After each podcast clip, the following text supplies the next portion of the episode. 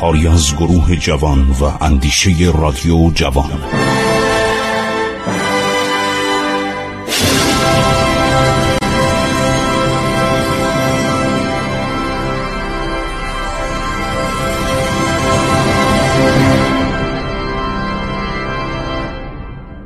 بسم الله الرحمن الرحیم من خسرو معتزد هستم با عرض ادب و احترام به حضور شما شنوندگان عزیز.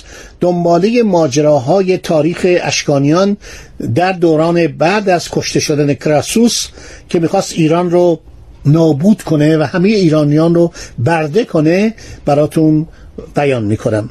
دوستان عزیز در سالهای بین چهل تا سی پیش از میلاد عرض شود پاکور شاهزاده اشکانی پسر ارد عرض شود که این مدتی مورد غضب پدرش بود.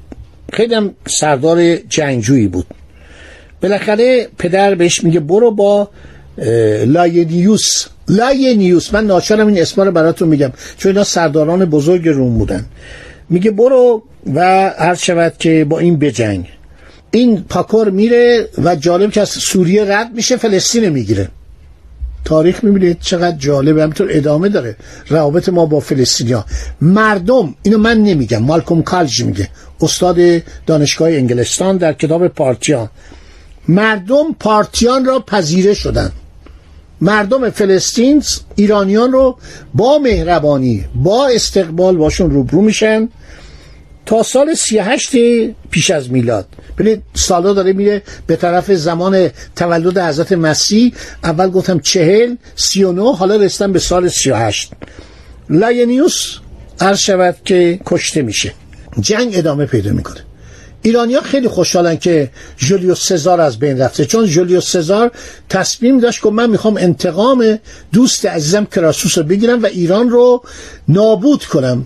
اون در جریان چاقوکشی سناتورای روم کشته میشه و سردارانی که میان به لیاقت کراسوس نیستن. پارتی ها در جنگایی که می‌کنن از سوریه عقب نشینی می‌کنن. پاکور شاهزاده عرض شود که در جریان جنگ با رومیا کشته میشه شاهزاده. اوراد پاکور گذاشته بود که پادشاه بشه بعد از او.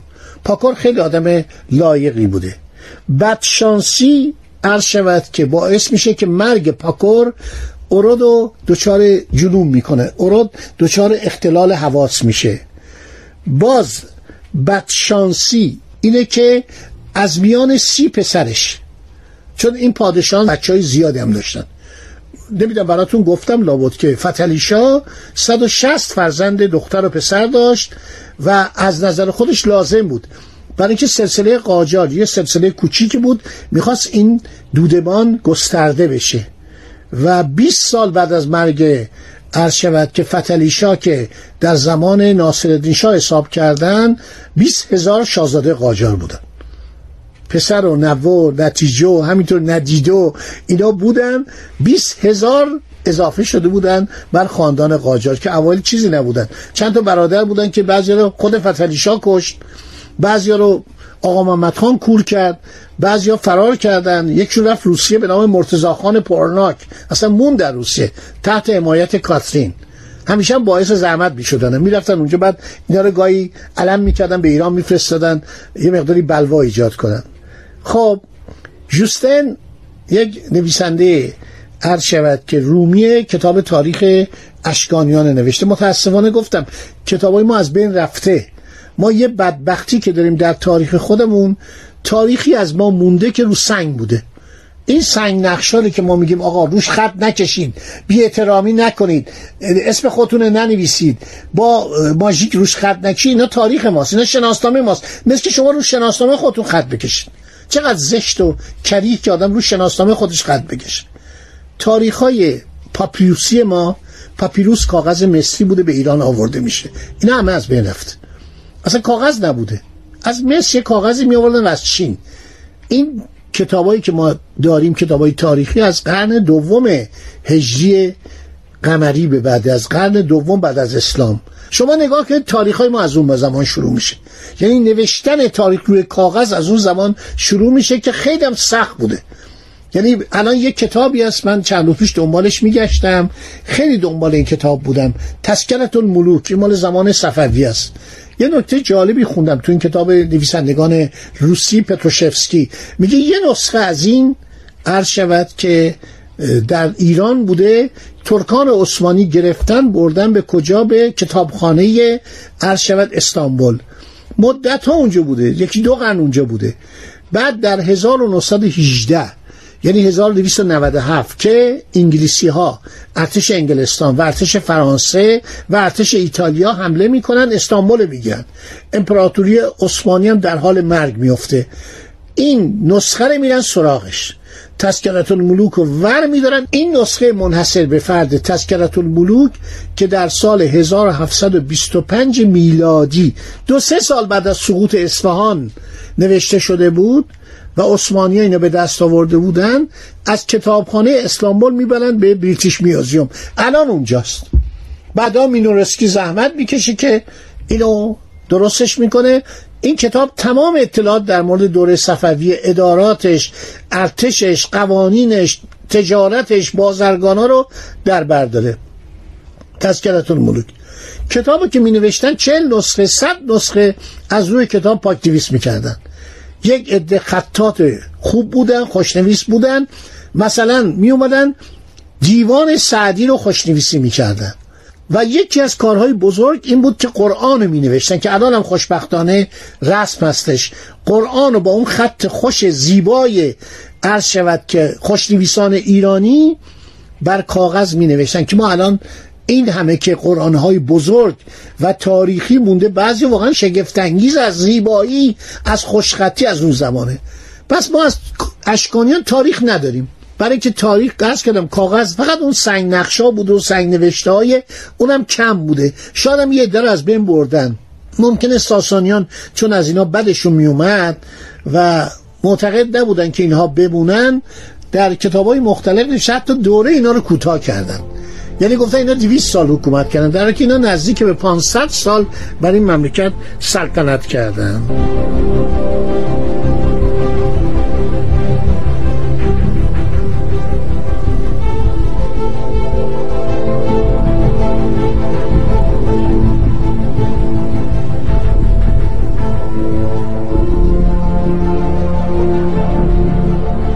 خب آقای پاکور که کشته میشه ارود. پادشاه ایران تاج و تخت رو به یکی از بدترین بچه هاش میده. یعنی انتخاب بدفرجام فرهاد چارم پسر ارشد خیش را بعد از پاکور انتخاب می‌کنه. فرهاد یک کار خیلی بدی می‌کنه. این کار در ایران خیلی سابقه داشته. متاسفانه بعدا هم تکرار شده. یعنی شیرویه کواد کواد یعنی قباد. عرب میگن قباد ما میگیم کواد.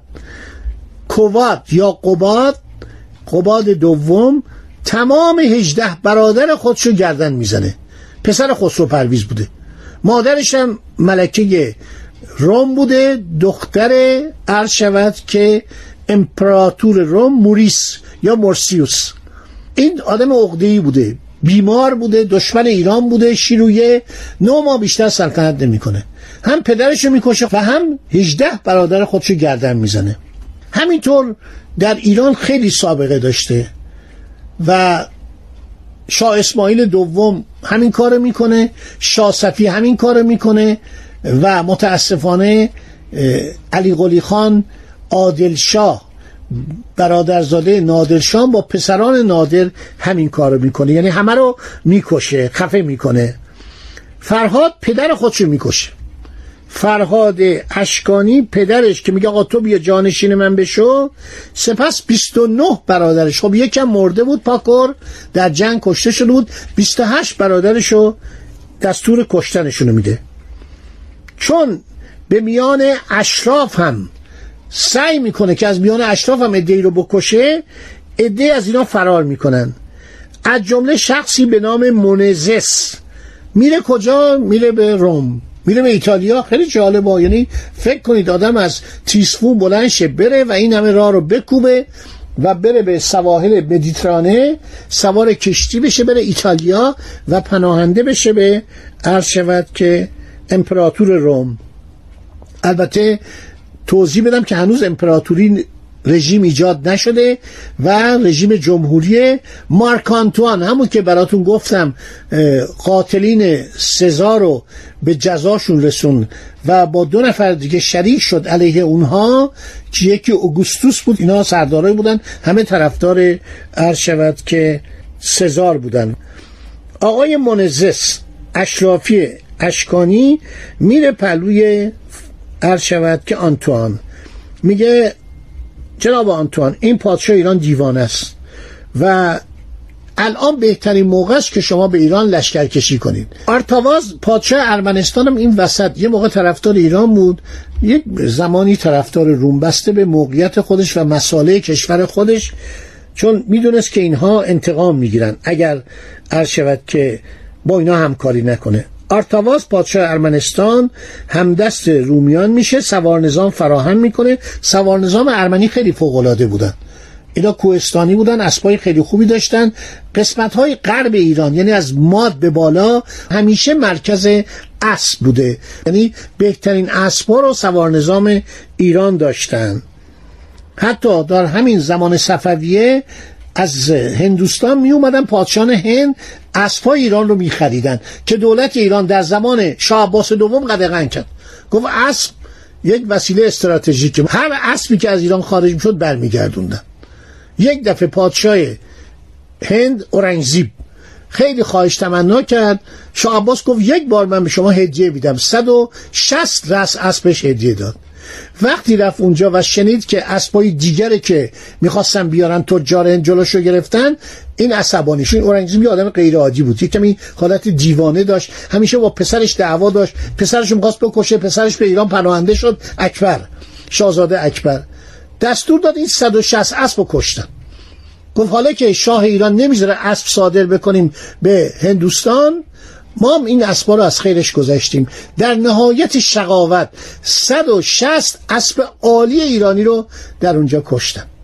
در این کتاب هست. تمام این تاریخی که ساکس و دیگران نوشتن روابط ایران و هند این کار رو می‌کنه انجام میده. خب دوستان داشتیم صحبت فرهاد رو می‌کردیم که فرهاد می‌خواد علیه روم بجنگه.